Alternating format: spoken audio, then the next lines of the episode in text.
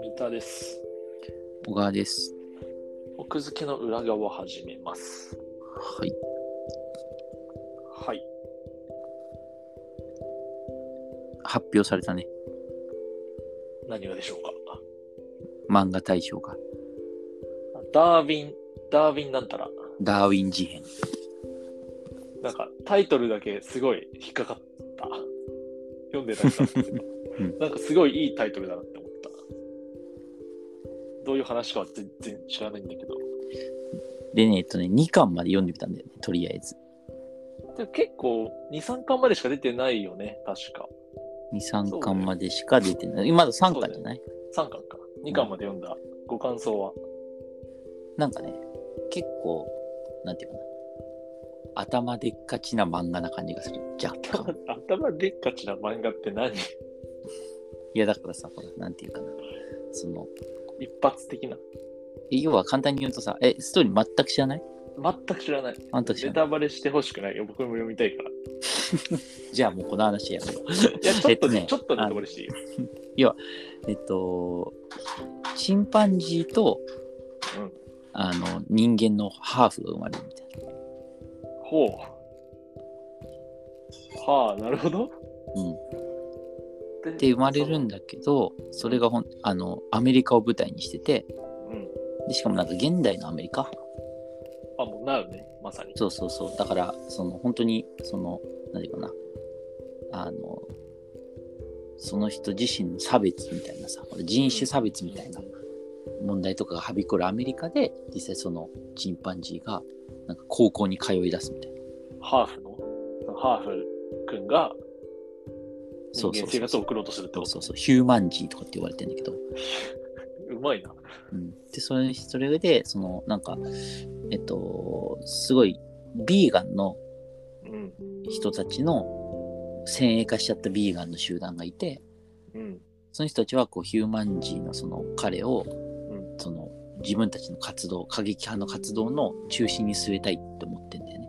あ、もうヒーローにしたいってことね。そうそう、でその、その、あの、要は、あのアイコンにしたくてシ、ンボル。なるほどね。それで象徴にね。そうそう、象徴にしたくて、で、それでこう、巻き込まれていくみたいな。なんか、リアルだな。そうそう。で、だからその、あの、里親的なさ、ほら、あの、ママ母みたいなさ、存在がいるわけよ、両親の。え日そ本も人そもでもそのに、いやいや人間の。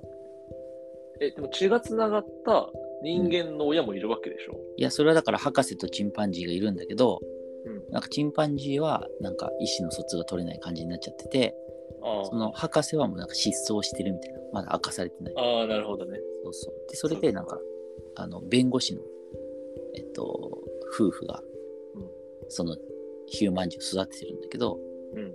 その夫婦の目的としては今もうそのヒューマン人はもう物として扱われる、うんその法法律がないから人権も認められてないと。もちろん人間じゃないし人あ間じゃとないかそらの動物としても定義されてないからああ、はい動物としても扱われてないから本当に物としてしか扱われてないからだかなるほど。ら最終的な目標としてはその人権を認めさせるっていうはい、連邦政府に司法にはい。なるほど。へえ。そのために高校に通って、ちゃんとその人間らしい生活を送れてたっていう技術が欲しいみたいな。なるほどね。っていう、そういうなんかえいろいろ思惑がぶつかって、り始めてみたいなな。んか、すっごい広げようと思えば風呂敷を無限に広げられそうな設定だな。でなんかこう、すごくこう、思想的な面もすごく強くてさ、うんそのヒューマンジーが食堂とかにいる時にさ、うんなんか不良っぽいやつがさ、そのビーガンにか対する問いについて話しかけたりとかさ、うんはい長尺のセリフがあったり、そういうはいはいはい。思考実験的なのがあったりとかさ、なんか、それ連載されてるのどこだっけアフタヌーン。ああ。アフタヌーンの匂いしたんだよな、今。した。あ、そう。なるほど。でも面白そうじゃん。そうそう、だから面白い。そう。なんかどう展開していくのかなみたいな。漫画大賞ってなんか、そんなでも、その若い作品撮るんだっけ普段から。なんかもうちょっとさ、う10ん。なんかね、10冊わぐかるらわかいる出てる漫画が撮るイメージだったけど、まあ、でも、例えば去年の早々のフリーレンとかも、そんなに関数出てなかったから。じゃあまあ普通か。普通というか、イレギュラーじゃないか。ちなみにどんどん遡っていくと、早々のフリーレン、ブルーピリオド、うん次が、カナタのアストラ、ビースターズ、ああ、はい。あとは響き、小説家になる方法。はいはいはい。で、ゴールデンカムイ、カクカクシカジカとかそんな感じ。え、カクカクしかじかってそんな最近だったっけでも2015年。あ、15年か。はあ、そうか。なるほどね。うん、だからまあ、関数が少ないものも取ってるし、まあこれは取るよねみたいなものも取ってる。撮ると。うん漫画大賞。2020。ダーウィン事件。なんか、ヒューマンジー、予想よりもチンパンジーだった、今調べたら。 見た目がね。割割とチンパンジーだな。そうそうそう。だから身体能力とかもすごい高くて、あだからその辺がちょっときな臭い感じもあるという。あ、なるほどね。うん。えー読んでみようかな。まあ3巻か。ちゃんとまあね続くんだよな、追いかけるには。えなんかさ頭安心でっかちってどういう意味頭出口のだからほら、その、なんていうか、あの、司法にさ、うんその市民権を認めさせるとかさ、うんあとそのビーガンの先鋭化した組織がとかさ、うんなんかそういうその、もう、なんていうかな。例えば勢いとか気持ちとかそういうんじゃなくて、結構ああ、 論理論方向で行くみたいな。なるほどね。いや、嫌いじゃない、むしろ好きだわ。うん、でなんかあの作者のインタビューとか見るとそういうのを描くためにアメリカにしたっていうその人種の問題とか、うんうんうんうんそういう市民権の問題とかがより日本よりも複雑なアメリカを舞台にしたみたいなこと言ってたから、頭でっかちにするためにアメリカにしたみたいなところがあるかならるほどね。うんいいね。読んでみようかな、じゃあ。チもちゃんと5位に入ってるよ2022年漫画大賞 C、対象取ってもいいと思うけどな。なんかで撮ったよねでもチって別の取ってた。